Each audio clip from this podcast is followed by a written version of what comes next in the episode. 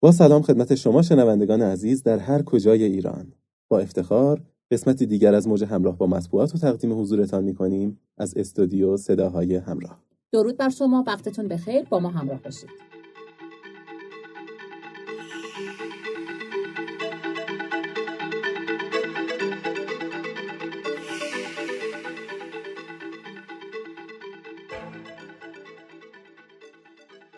عناوین خبری این هفته. چشم در چشم ترامپ. واکنش هنرمندان ایرانی به تحریم های امریکا. یکی بخر دو تا ببر به سبک سایپا. پیشنهاد تحویل پراید به جای ساندرو. ساندرو نیست پراید که هست. حسرتی به وسعت یک استادیوم. نقدی بر انتخاب خواننده جوان پاپ برای اجرای کنسرت 80 هزار نفری در ورزشگاه آزادی. دفترچه خاطرات فاطمی در سازمان اسناد انقلاب اسلامی نیست. به راستی احمدی نژاد با این دفترچه خاطرات چه کرده است؟ معجزه دلقک درمانی. پزشکی با لباس دلغکی و جمله معروف خنده بر هر درد بی درمان دواست.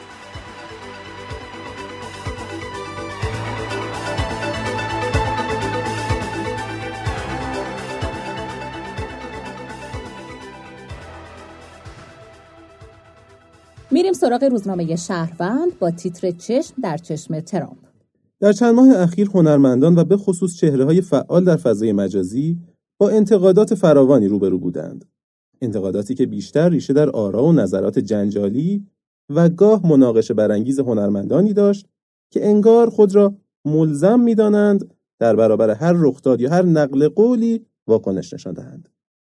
در یکی دو روز اخیر اما کمپینی از سوی هنرمندان آغاز شد که با حمایت همه جانبه‌ای روبرو شده است. کمپینی که در آن شماری از هنرمندان تحریم‌های مالی و بانکی ایران را برابر با تحریم دارویی خواندند. ماجرا از جای آغاز شد که ویدیویی در فضای مجازی منتشر شد که روایتی از زندگی سخت کودکان سرطانی بود. ویدیویی که هر زمانی انتشارش با آغاز دور جدید تحریم های ترامپ چشم هنرمندان را گرفت و موجب شد با بازنشر این ویدیو تحریم های غیر انسانی آمریکا را به چالش بکشند. هنرمندان که در میانشان نام شماری از چهره های مطرح سینمای ایران هم به چشم می‌خورد. در این کمپین اشاره کردند که در تحریم های آمریکا با اینکه دارو و غذا مستقیما تحریم نشده اند اما در عمل با توجه به آنکه امکان تأمین مالی برای آنها به واسطه تحریم های بانکی وجود ندارد به صورت مستقیم دارو و غذا نیز مشمول تحریم های آمریکا شده است. برخی از این هنرمندان عبارتند از پرویز پرستویی، سحر دولتشاهی، آزاده سمدی، امیر جدیدی، باران کوسری، محتاب کرامتی، الهام کردا، رضا کیانیان، هستی مهدوی، نعیمه نظامدوست و امیر مهدی ژوله که در این کمپین با بازنشر ویدیوی کودکان سرطانی با هشتگ تحریم ها مرا هدف قرار داده با هدف رساندن صدای اعتراضشان به گوش جهانیان پیامی با زیرنویس انگلیسی هم منتشر کردند. به این امید که انعکاس این کمپین در رسانه های جهان بتواند افکار عمومی جهان را متوجه آنچه سیاستمداران رقم می‌زنند بکند. در متن پیام انگلیسی که هنرمندان منتشر کردهاند آمده تحریم بانکی فقط یک اقدام و یک خبر در خبرگزاری ها نیست. تحریم بانکی یعنی مرگ کودکان سرطانی ایران به خاطر ممنوع شدن فروش دارو. بعضی از هنرمندان البته توضیحات بیشتری هم نوشتند. مثلا امیر مهدی ژوله نوشته ماجرا اینه که روی کاغذ دارو تحریم نیست ولی در عمل شرکت های مهم داروسازی بعد از خروج آمریکا از برجام یا از ایران خارج شدن یا اینکه به بهانه ممنوع بودن مبادلات بانکی از فروختن دارو به ایران خودداری می‌کنن.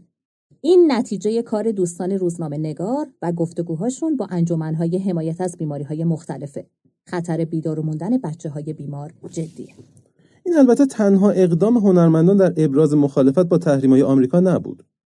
گروهی از هنرمندان درجه یک چون اسقر فرهادی، رخشان بنی اعتماد، کیانوش ایاری، بهمن فرمانارا، کیهان کلهور، حسین علیزاده و دیگر چهره های سرشناس هنری نیز در نامه‌ای با مضمون تنها ملت ایران تاوان تحریم ها را خواهد داد به اعتراض درباره سیاست های تحریمی ترامپ پرداختند. در بخشی از این نامه آمده خامندیشانه است بپنداریم که نتیجه اعمال این تحریم ها دستیابی به حقوق شهروندی و حقوق بشر، بهرهمندی از مواهب آزادی و بهبود شرایط زندگی برای ملت ایران است. ملت ایران تنها تاوان این تحریم ها را خواهد داد.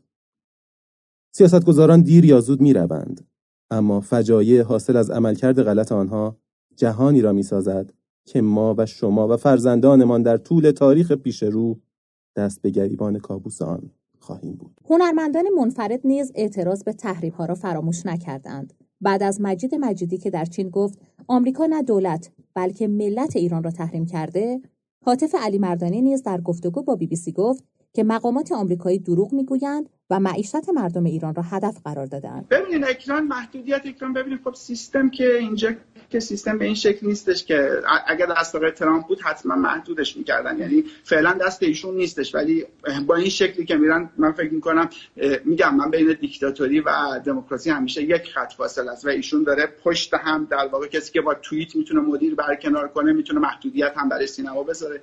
و به نظر من میاد که در واقع بزرگترین اتفاقی که امروز می‌تونه برای ایران بیفته اینه که مردم همه با هم همدل باشن و این رختی ها و این لحظه های سخت پشت, هم، پشت سر بگذارن و مردم جهان هم باید بدونن که مردم ایران و معیشت مردم ایران هدف قرار گرفته شده پیش از این اسخر فرهادی هم در جشنواره کن امسال به مشکلات دارویی در ایران به خاطر تحریم ها اعتراض کرده بود.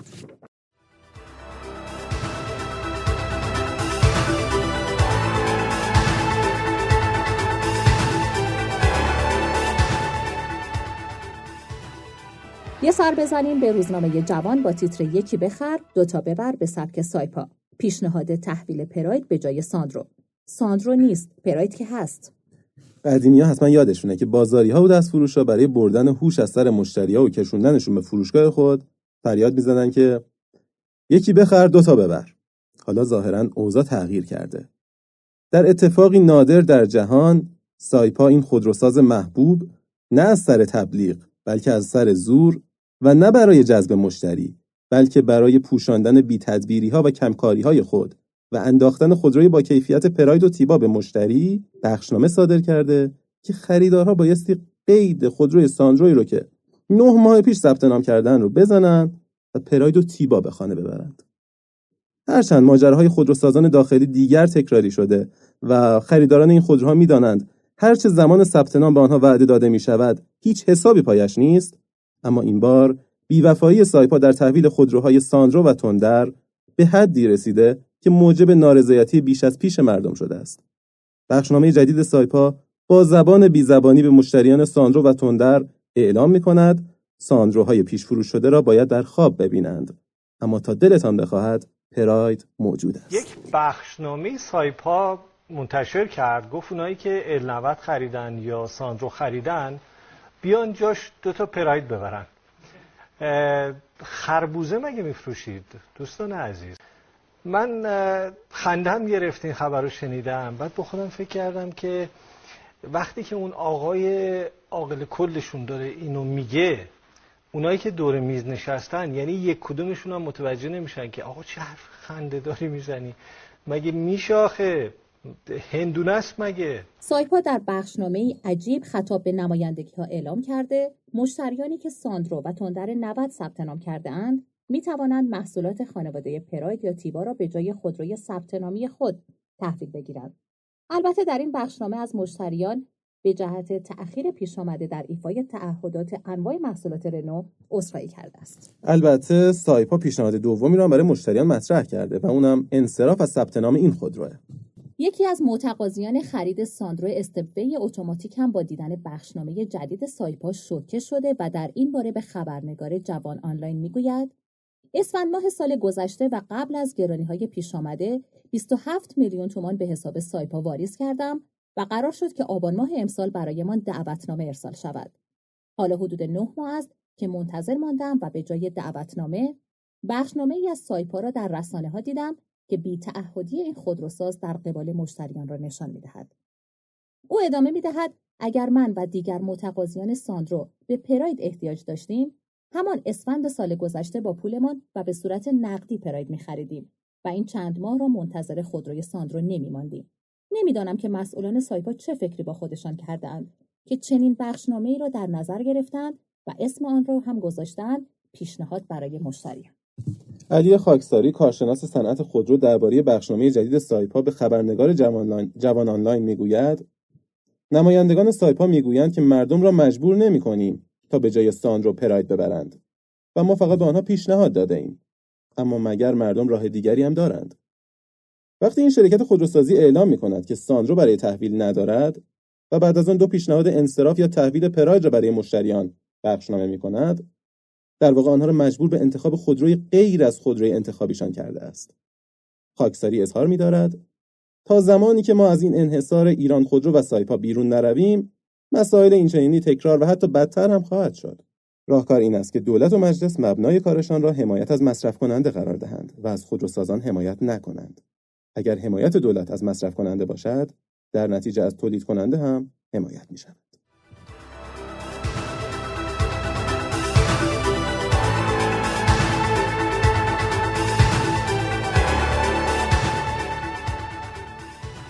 میریم سراغ روزنامه همدلی با تیتر حسرتی به وسعت یک استادیوم. نقدی بر انتخاب خواننده جوان پاپ برای اجرای کنسرت 80 هزار نفری در ورزشگاه آزادی. بعد از 19 سال قرار بود فینال معتبرترین تورنمنت باشگاهی قاره آسیا در تهران برگزار شود. میهمانان خارجی بزرگ کم نبودند. از رئیس فدراسیون جهانی فوتبال تا شیخ سلمان رئیس کنفدراسیون فوتبال آسیا AFC. AFC باشگاه پرسپولیس رو ملزم کرد برای بازی فینال برنامه موسیقی در نظر بگیرد و کنسرت خواننده یا گروه پاپی را پیش از آغاز بازی برگزار کند. مدیران باشگاه سرخپوش پایتخت هم موضوع را با فدراسیون فوتبال در میان گذاشتند و بدین ترتیب پروسه انتخاب خواننده آغاز شد. وقتی الزام پاپ به میان آمد گزینه هایی مانند سالار عقیلی، محمد معتمدی، سینا سلک و علیرضا قربانی به صورت خودکار حذف شدند. باید خواننده ای را برمیگزیدند که هم توانایی اجرای زنده و هم محبوبیتی میان نسل جوان داشته باشد. ابتدا صحبت از بهنام بانی بود و شهاب مزفری. خوانندگان پرطرفدار این روزها که کنسرتهایشان خوب میفروشد. حتی در خبرها آمد آنها برای اجرای قبل از فینال آماده می شوند. اما مدیر برنامه های این دو خواننده از قرارداد رسمی حرف زدند که بوی دریافت مقدار قابل توجهی پول می‌داد. به یک بار باشگاه پرسپولیس اعلام کرد محسن ابراهیم زاده دیگر خواننده محبوب نسل امروز قبل از آغاز بازی به اجرای برنامه برای 75 هزار اندی هوادار حاضر در ورزشگاه آزادی می‌پردازد. اتفاقی که شاید در حیاهوی فینال آسیا گم شد ولی واکنش منفی تعدادی از اهالی موسیقی را به دنبال داشت. نکته مهم نحوه انتخاب و معیارهای مدیران بوده که با چه سنگ محکی دست به گزینش خواننده زدند و بر اساسش به نام محسن ابراهیم زاده رسیدند. امکان برگزاری کنسرت 75 هزار نفری نه پیش از این برای خواننده مهیا بوده و نه رؤیایش تا فینال آسیایی دیگری برای خواننده تعبیر خواهد شد مگر ایران میزبان رقابت های مهم و بزرگی چون بازی های آسیایی المپیک و جام جهانی شود که با توجه به زیرساخت های ورزشی ایران تا آینده های دور چندان دستیافتنی به نظر نمی رسد. از طرف دیگر موسیقی به عنوان یک المان فرهنگی نقش شگفتانگیزی در شناساندن فرهنگ و هنر سرزمین ها به مردم دیگر نقاط جهان دارد. همانگونه که اسپانیا را به گیتاریست های ایتالیا را به پیانیست های اشرافزادهش و اتریش را به رهبران ارکستر جنتلمنش می‌شناسند، موسیقی ایرانی هم شناسنامه منحصر به فرد دارد.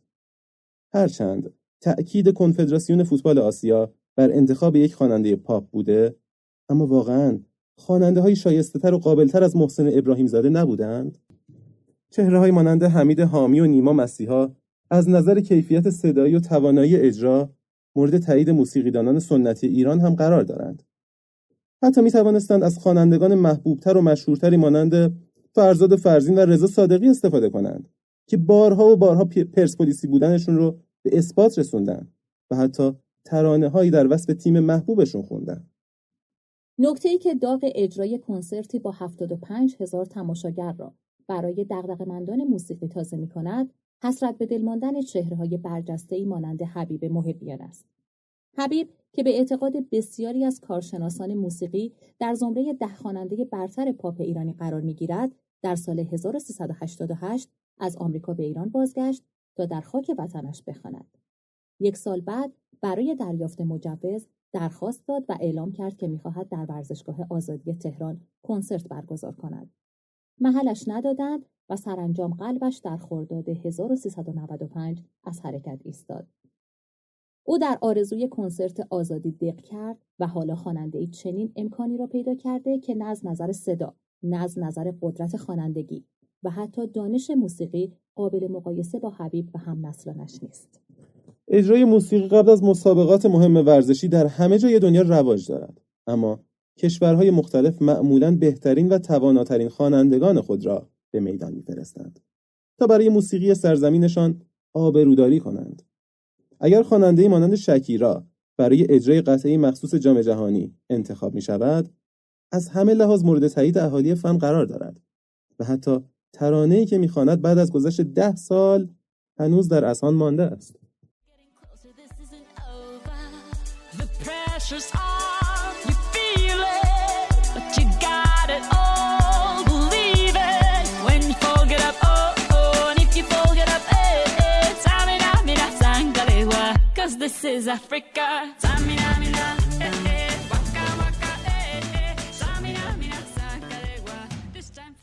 در نهایت فینال تلخ پرسپولیس با خوانندگی محسن ابراهیم زاده برگزار شد و تمام.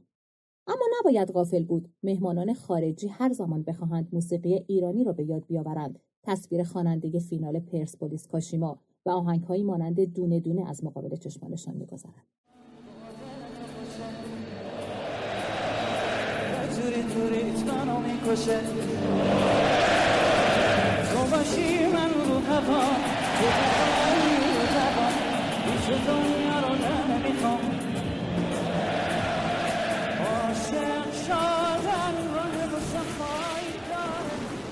یه سر بزنیم به روزنامه شرق با تیتر دفترچه خاطرات فاطمی در سازمان اسناد انقلاب اسلامی هم نیست. واقعا احمدی نژاد با این دفترچه خاطرات چیکار کرده؟ پرسجوی خبرنگار شرق حاکی از این است که در سازمان اسناد انقلاب اسلامی هیچ کسی اطلاعی از دفترچه خاطرات حسین فاطمی ندارد. فشارهای رسانه‌ای درباره سرنوشت دفترچه خاطرات منصوب به دکتر حسین فاطمی که پریوش سطوتی همسر او گفته بود به محمود احمدی نژاد داده است بالاخره یاران رئیس سابق دولت را وادار به واکنش کرد سهرگاه دوشنبه کانال تلگرامی دولت بهار در خبری مدعی شد که این دفترچه در همان زمان اهدا به مرکز اسناد انقلاب اسلامی تحویل داده شده است اما روابط عمومی سازمان اسناد انقلاب اسلامی به شرق گفت کسی در این سازمان چنین خبری را تایید نکرده است محمود احمدی نژاد اخیرا به مناسبت سالگرد اعدام دکتر حسین فاطمی یادداشتی در کانال تلگرامی دولت بهار منتشر کرده است. او و, دو یار بهاریش حمیدرضا بقایی و اسفندیار رحیم مشایی فروردین سال گذشته هم بر مزار دکتر فاطمی رفته بودند که به مناسبت سالگرد اعدام ایشان دوباره ویدیوهای آن را در همان کانال بازنشر کردند. اما در این میان یک سوال بیپاسخ وجود داشت و آن این بود که احمدی نژاد با دفترچه خاطرات حسین فاطمی که پریوش سطوتی مدعی شده بود به او داده چه کار کرده است؟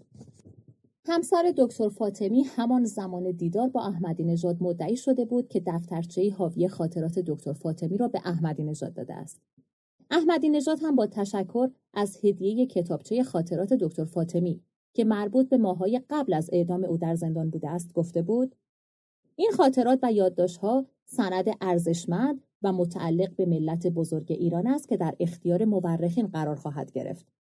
همسر دکتر فاطمی درباره دفترچه‌ای که به احمدی نژاد داده به خبر آنلاین گفته بود. این دفترچه خاطرات که خاطرات روزهای زندان بود بعدها توسط پرستاری به دست من رسید که به آقای احمدی نژاد دادم. این دفترچه همراه من در لندن بود. اگر من آقای احمدی نژاد را نمی‌دیدم امکان داشت این دفترچه همچنان در صندوقچه من باقی بماند و من به خاطر لطف ایشان این دفترچه را به ایشان دادم که به محض اهدای آن بسیاری از افراد من را مورد انتقاد قرار دادند که ما حاضر به خرید این دفترچه بودیم در حالی که من هیچ وقت کار خرید و فروشی نکردم. همسر دکتر فاطمی گفته بود این دفترچه به عنوان اسناد تاریخی یادداشت‌های منتشر نشده بود که با حضور رئیس جمهور در منزلم خواستم آن را به ایشان هدیه بدهم.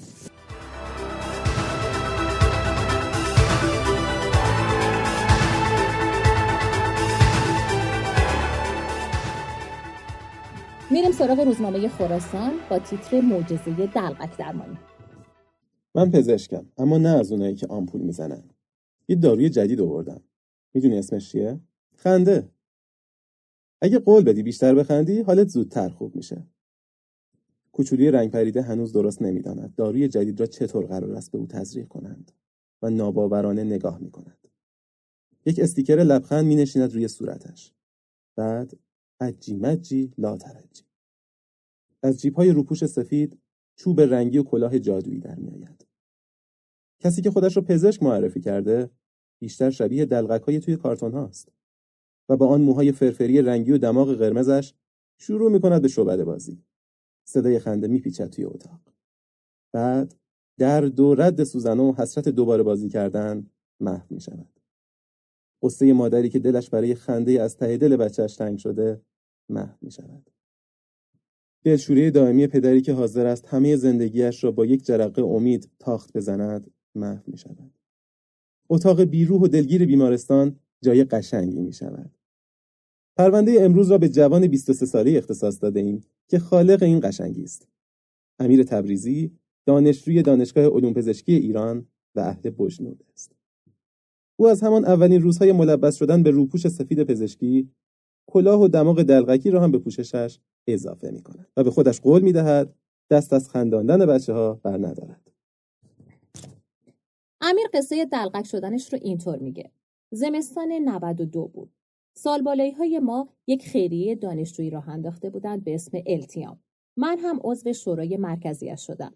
در آن خیریه ایده بازدیدهای بیمارستانی مطرح شد و تصمیم گرفتیم در بیمارستانهای دانشگاه خودمان در بیمارستان رسول اکرم و بیمارستان تخصصی علی اصغر آن را اجرا کنیم. در اولین بازدیدمان از گروه نمایش مفید دعوت کردیم. یک گروه تئاتری که کار اصلیش نمایش های بیمارستانی است و هر هفته در بیمارستان اطفال مفید برنامه دارند بچه های حرفه‌ای و بینظیر هستند. هر سال تابستان دوره های رایگان برگزار می کنند و نمایش بیمارستانی را به بقیه هم آموزش می دهند. من آن موقع دانشجوی ترم دوم بودم. از همان روزهای اول دانشگاه دلم می‌خواست کاری کنم که حال بیمارها بهتر شود. خب وقتی کار بچه های مفید را دیدم خیلی خوشم آمد. آرش صادقیان سرپرست گروه ذوقم را که دید کار جالبی کرد و گفت زانو بزن. بعد کلاه رنگی همانی را که همیشه میپوشم روی سرم گذاشت و گفت شرط داشتن این کلاه این است که همیشه آدمها را بخنده. کاری که امیر انجام می‌دهد اسمش دلغک درمانی یا کلاون تراپی است. به قول خودش کمک می‌کنند بیمارها دلغک درونیشان را کشف کنند. هنوز البته بعضی ها حتی برخی پزشکها قاعد منترهایشان دلغک بازی صدایش می‌کنند. اما کم کم دارد در دنیا به عنوان روشی درمانی شناخته می شود. امیر توضیحات جالبی درباره این شیوه دارد. در بدن ما یک سیستم ایمنی روانشناختی وجود دارد. کارش این است که در مواقع بیماری و در شرایط سخت و طاقت فرسا به ما در ساختن یک دنیای فانتزی کمک کند تا درد را کمتر حس کنیم. حتما شنیده اید امید و نشاط سیستم ایمنی بدن را تقویت می کند. اما این سیستم گاهی کارش را خوب انجام نمی دهد. در این شرایط به کسی یا چیزی نیاز داریم که در ساختن دنیای فانتزی به کمکمان بیاید. دلغک به عنوان نمادی از دنیای تخیلی پلی می شود که ما را به جهان فانتزی وصل می کند. دلغک فرایند درمان را به بازی تبدیل می کند و ترس و استراب و نگرانی را از بین می برد. من معتقدم خنده می تواند روند درمان را سرعت ببخشد. چون حتی وقتی علکی می خندیم، هورمون هایی ترشح می شود که مغزمان را فریب می دهد و روی حال فیزیکیمان تأثیر مثبت می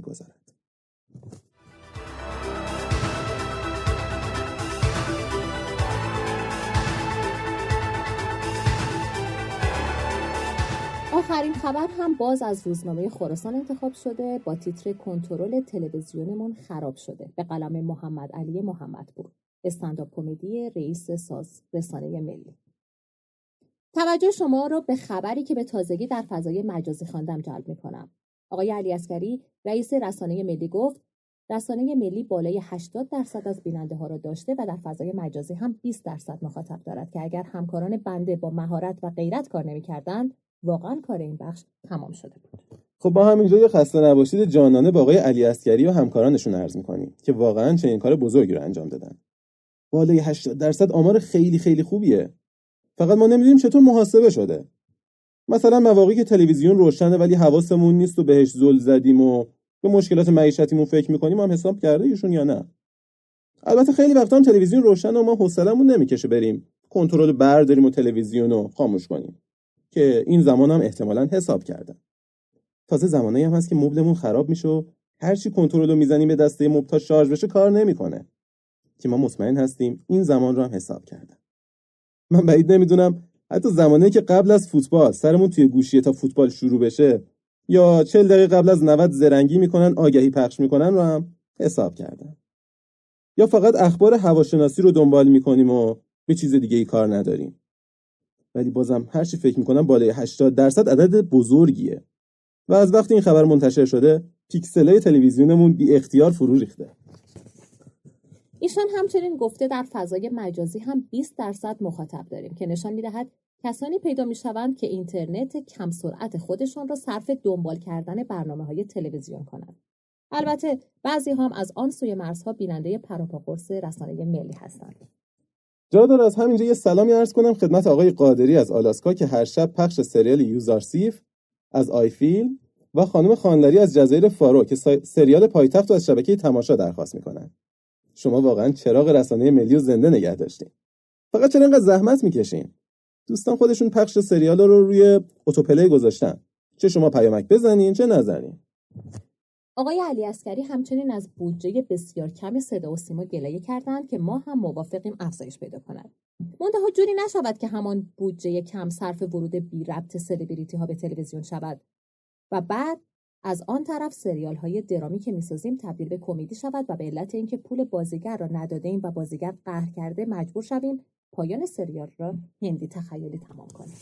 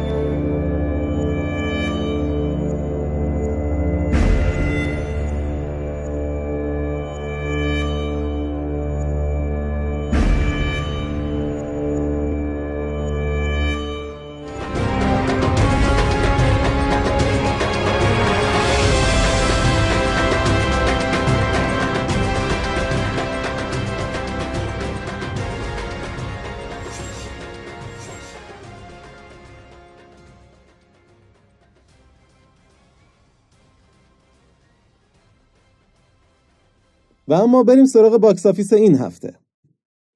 box office این هفته رو شروع می‌کنیم با فیلم فندق شکن و چهار قلمرو. فیلمی فانتزی محصول کمپانی والت دیزنی به نویسندگی اشلی پاول و توماس مکارتی. توماس مکارتی بازیگرم هست آره؟ داره درسته. علاوه بر فیلمنامه نویسی و کارگردانی بازیگری هم می‌کنه. چند تا از فیلمایی که بازی کرده مثل استخوانهای دوست داشتنی دورویی ملاقات با والدین. کارگردانی فیلمایی مثل فیلم دکاپلر یا پیندوز دیدین این فیلمو خانم غری؟ نه متاسفانه ولی خیلی ازش تعریف شنیدم. شنیدین میگن پاتو تو کفش دیگران نکن. بله. یه جورایی ربط داره به این زبان مثلا خب. همونجوری که گفتم فیلم پیندوز کارگردانش توماس مکارتیه. داستان فیلم در مورد زندگی یک کفاشه بله. این کفاش با پوشیدن کفش آدمای مختلف به شکل اون آدما در میاد و از این توانایی برای کمک به دیگران استفاده می‌کنه.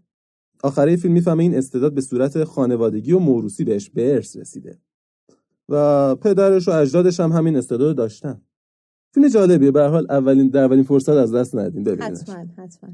بزنین از box office دور نشیم. داشتم در مورد فیلم فندق شکن و چهار قلمرو صحبت می‌کردم. داستانش در مورد دختری به نام کلارا. کلارا در جشن کریسمس یه فندق شکن چوبی که به شکل انسانه از پدر بزرگش هدیه می‌گیره. بله. پدر مادرش هم تاکید می‌کنن که خیلی مواظب این فندق شکن باشه. همون شب یه اتفاقاتی میفته که با فندق شکن عروسکی کلارا وارد دنیای اسرارآمیز و عجیب و غریب میشه بعد بازیگراش کیان بازیگراش ستارگان این فیلم رو براتون بگم معروفترینشون هلن میرن بله. مکنزی فوی و مورگان فریمن این همون بازیگر رستگاری از شاوشانگ نیست آره دقیقا مورگان فریمن توی اون فیلم هم بازی کرده بود درسته This time has been difficult for all of us. But Christmas comes. We must do our best to enjoy it. I don't want to enjoy anything right now. The way. Don't you think I know exactly where I stand? Your mother was the cleverest inventor I ever knew. And there was never any doubt when I asked what her greatest creation was. یکی دیگه از فیلم های پرفروش box office فیلمی بود با عنوان A Star is Born یا ستاره متولد شد. به کارگردانی و هنرپیشگی برادلی کوپر، ستاره همیشه محبوب هالیوود و لیدی گاگا. ستاره متولد شد اسم قشنگی هم داره بله. فکر کنم داستانش هم باید آره، جذاب داستانش هم باشه جذابه. آره یه فیلم رمانتیک موزیکاله. فکر کنم دوست داشته باشین. برادلی کوپر در نقش جکسون خواننده مشهوریه که از مشکل اعتیاد به الکل و مواد مخدر رنج می‌بره. خب. اون توی یه کافه با خواننده گمنامی به نام آلی که لیدی گاگا نقش رو بازی می‌کنه آشنا میشه و اونو تشویق می‌کنه به عنوان ترانه ساز و خواننده اونو همراهی کنه.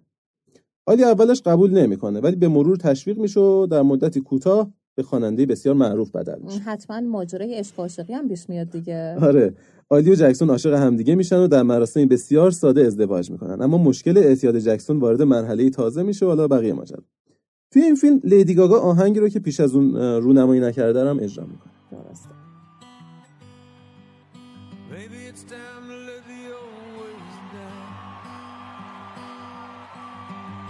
It's time to let the old ways down. Takes a lot to change, man. Hell, it takes a lot to try.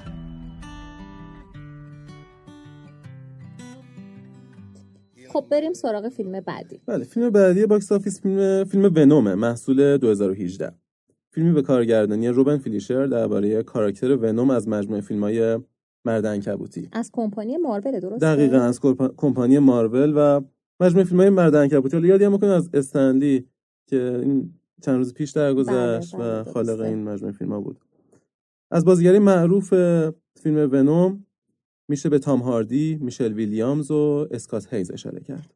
شنیدم که این فیلم خیلی هم پرفروش بوده آره خیلی پرفروش بوده. طبق جدیدترین آمار فروش این فیلم از مرز 500 میلیون دلار عبور کرده. طی چه مدت توی پنج هفته. نخستین نمایش ونوم در تاریخ یک, و- یک اکتبر 2018 توی وستوود لس آنجلس بوده.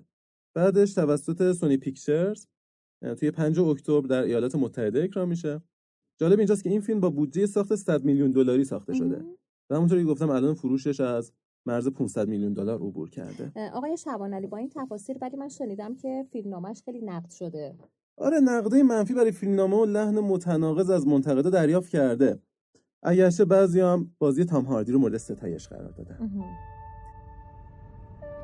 I'm Eddie Brock. I'm a reporter. I always seem to find myself questioning something the government may not be looking at. I found something really bad. And I have been. Eddie. Who said that? Taken. در رده بعدی پرفروشا انیمیشن پاکوتا یا اسمارت فود قرار داره. داستان انیمیشن روی یه مرد برفی تمرکز داره. دانشمندی به نام میگو که متوجه شده انسان‌ها یا به زبون دنیای برفی‌ها پاکوتاها واقعا وجود دارن. بعد از این میگو به صورت اتفاقی با یه پاکوتا برخورد می‌کنه. این موضوع رو با همناه خودش مطرح می‌کنه و اما هیچ کدوم حرفاشو باور نمی‌کنه. طولی نمی‌کشه که میگو تصمیم می‌گیره تا به تنهایی به جستجوی پاکوتا بپردازه. این موضوع در نهایت باعث میشه تا زندگی آرام و بدور از دغدغه برفی ها به سمت دنیای پر سر و صدا و شلوغ آدما کشیده بشه. اجازه بدین یه سوال بپرسم. یعنی درست فهمیدم یعنی توی این انیمیشن به آدما میگن پاکوتا دقیقا. مثل خرسه سفید میمونه. حالا من یه تیکه از فیلم رو دیدم با این تفاوت که راه میرن رو دو تا پاهاشون. آها. ولی برعکس اسمرفا یادتون باشه اونا کوچیک بودن اسمرفا ولی آره، اینا. خیلی بزرگن. آها. آره. نکته جالب توجه این فیلم این انیمیشن صدا پیشه هاش هستن. چطور؟ ریمون جیمز بسکتبالیست سرشناس امریکایی کامن بازیگر و رپر آمریکایی و یارا شهیدی بازیگر ایرانی آمریکایی از بازیگرا یا به عبارتی صدا پیشگان این انیمیشن هست.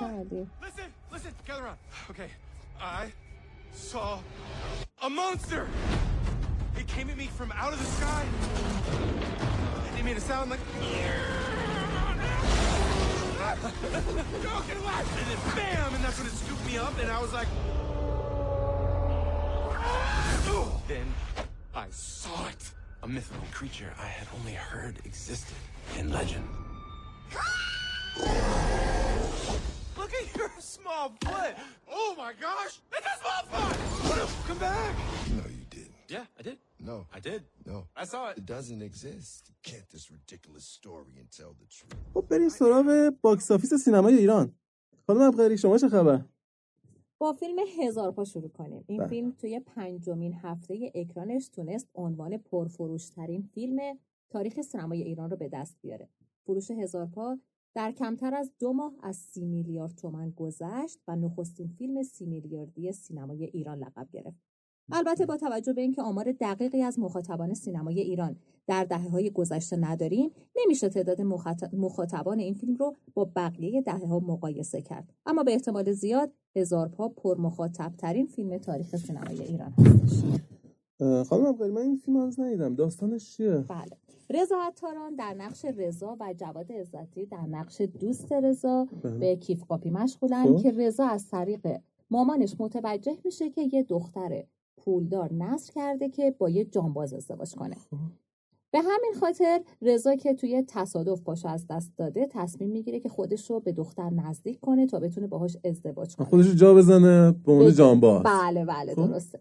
رضا وارد آسایشگاه جانبازان میشه که دختر که اون دختر مدیر اونجاست. رضا با گفتن دروغ‌های مختلف حالا سعی می‌کنه که دختره رو به خودش علاقه مند کنه. اه. از طرفی هم رضا ادعا می‌کنه که توی جنگ تحمیلی یه فرمانده عراقی رو کشته و خب. ادامه ماجرا. شد. بله. یه فیلمی در واقع از جنس بقیه کارهای عطاران دیگه درسته؟ بله بله درسته. نه نه نه خواهش می‌کنم. دستون در نکنه. بسم الله الرحمن الرحیم. خواستم تشکر کنم از مدیریت مجموعه خانم دکتر عباسی از پرسنل پرستاران مخصوصا خانم کمالی. آقا رضا این چیه؟ این برای شماست. ما دیدیم این پای شما فرسوده شده داره اذیتتون می‌کنه. با اجازهتون برادرها زحمت کشیدن. اندازه گرفتم پاتون و این دیگه تقدیمش متشکرم. واقعا متشکرم. حالا هفته پیش یه فیلمی هم اکران شد به اسم خانم یایا. بله، عطاران بله. خونم بودش. بله. خانم یایا که با بازی عطاران امین حیایی و حمید فرخ نژاد توی تایلند ساخته شده قابلیت اینو داره. که به بزرگترین شکست خورده اکران سینما ها شکست. خورده؟ من فکر می‌کنم این موفق. نه، عطاران توش بوده. شکست خورد؟ بله. چرا؟ با وجود اینکه تنها چند روز از اکران عمومی فیلم خانم یایا گذشته اما حجم انتقادهای تند و گاهی توهین آمیز فضای مجازی رو فیلم کرده. ماجرای فیلم چیه؟ ماجرای فیلم اینه که داستان دوتا باجناقه که عطاران و حمید فرخ نژاد هست. باجناق هستن که بعد از فوت پدرزنشون به بهانه تجارت توی چین گریزی هم به پاتایا می‌زنن. اوه خب. اونجا با یه دوست قدیمی برخورد می‌کنن و ماجراهایی براشون پیش میاد. خب. عبدالرضا کاهانی بعد از توقیف ارادتمند نازنین بهارتینا به تایلند رفت تا فیلم بعدیشو در خارج از ایران بسازه. اگرچه هیچ کدوم از آثار این کارگردان اکران بی سر و بیهاشیه نداشتن اما به نظر می رسید که خانم یایا که حالا تقریبا بیهاشیه تر از بقیه آثار این کارگردان روی پرده رفته بتونه توی اکران اتفاق خوبی رقم بزنه. اما این تصور خیلی زود از بین رفت و بیش از 95 درصد از کسایی که به تماشای این فیلم رفتن ناراضی از سالن بیرون اومدن. حتی به روایت شاهدان عینی تعداد زیادی از تماشاگرها حتی نتونستن داستان فیلم رو تا انتها تاپ بیارن و از اواسط فیلم سالن رو ترک برعکس کردن. بقیه یه فیلم های عطاران که همه بله، موفق بوده این بله بله درسته خانمی یا یا.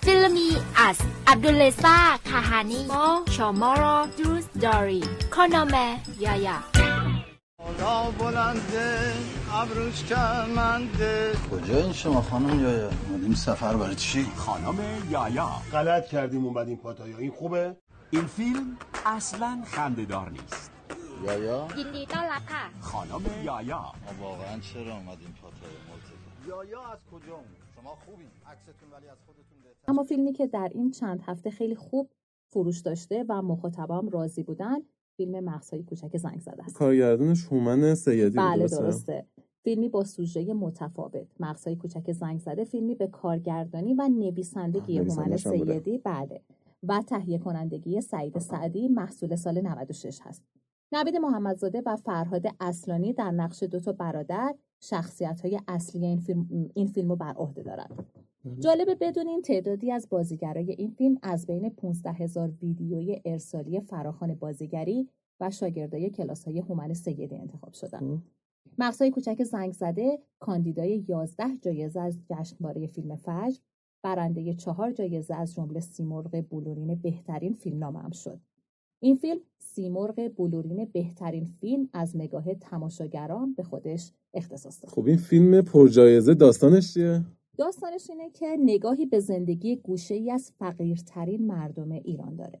مردمی که توی این فیلم به تصویر کشیده شدن در پی فقر به مقوله تولید و پخش مواد مخدر روی میارن یا اون که از خردسالی در این جامعه بزهکار بزرگ میشن. در واقع فرهاد اصلانی توی این فیلم نقش پدرخونده یا داره که سرپرستی صدها کودک رو بر عهده گرفته و حالا اونا رو آورده توی کار خلاف. اکران این فیلم از تاریخ چهارم مهر ماه 97 در سینماهای ایران شروع شده و همونطور که در ابتدا گفتم فروش خیلی خوبی هم داشته. بسیار عالی. بسیار عالی. میگن اگه چوپون نباشه گوسفندا تلف میشن یا گم میشن یا از گرسنگی میمیرن. این چوپونه ما همه گوسفنداشیم اون شوره بیاد پایین. شوهر نداریم اونجا پنجاه بار خودم رسوندم. سوگی نداریم اصلا معلوم نیست دختره کجا هست. شهر سگ صاحبش نمی‌شناسه. از کجا پیداش کنم؟ به خواهر من بپرسی. اونه یعنی فقط خواهره؟ شور حرف دهنتو بفهم. داری در مورد خواهرت حرف می‌زنی. چه خبره؟ کجا؟ این سرکار نمیری. چی باید دادیم که نمی‌دونی؟ چی داری باز خودی می‌کنه غیرت نداری نه؟ مغز ما رو نخور دیگه یه جوری حرف نزن انگار من حالیم نی بیناموسی چیا؟ یا خبر مرگشو میاری یا خبر مرگ تو خودم تو محل پخش می‌کنم. آمار دارم چی شد؟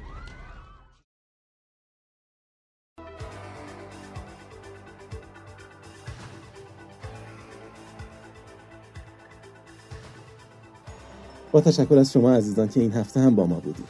یادآوری می‌کنیم که تمامی مقالات از روزنامه های صبح ایران انتخاب شده بوده مثل همیشه انتقاد یا پیشنهادی اگه هست ما هستیم. آدرس سایتمون accbs.com من علیرضا شعبان علی به همراه همکارم خانم سیما عبقری و صدا بردار و متصدی صدا آقای علی علیزاده. شما را تا هفته آینده به خدای بزرگ میسپاریم. منم با شما عزیزان خداحافظی می‌کنم و امیدوارم هفته‌ای که در پیش رو دارید حال دلتون خوب باشه.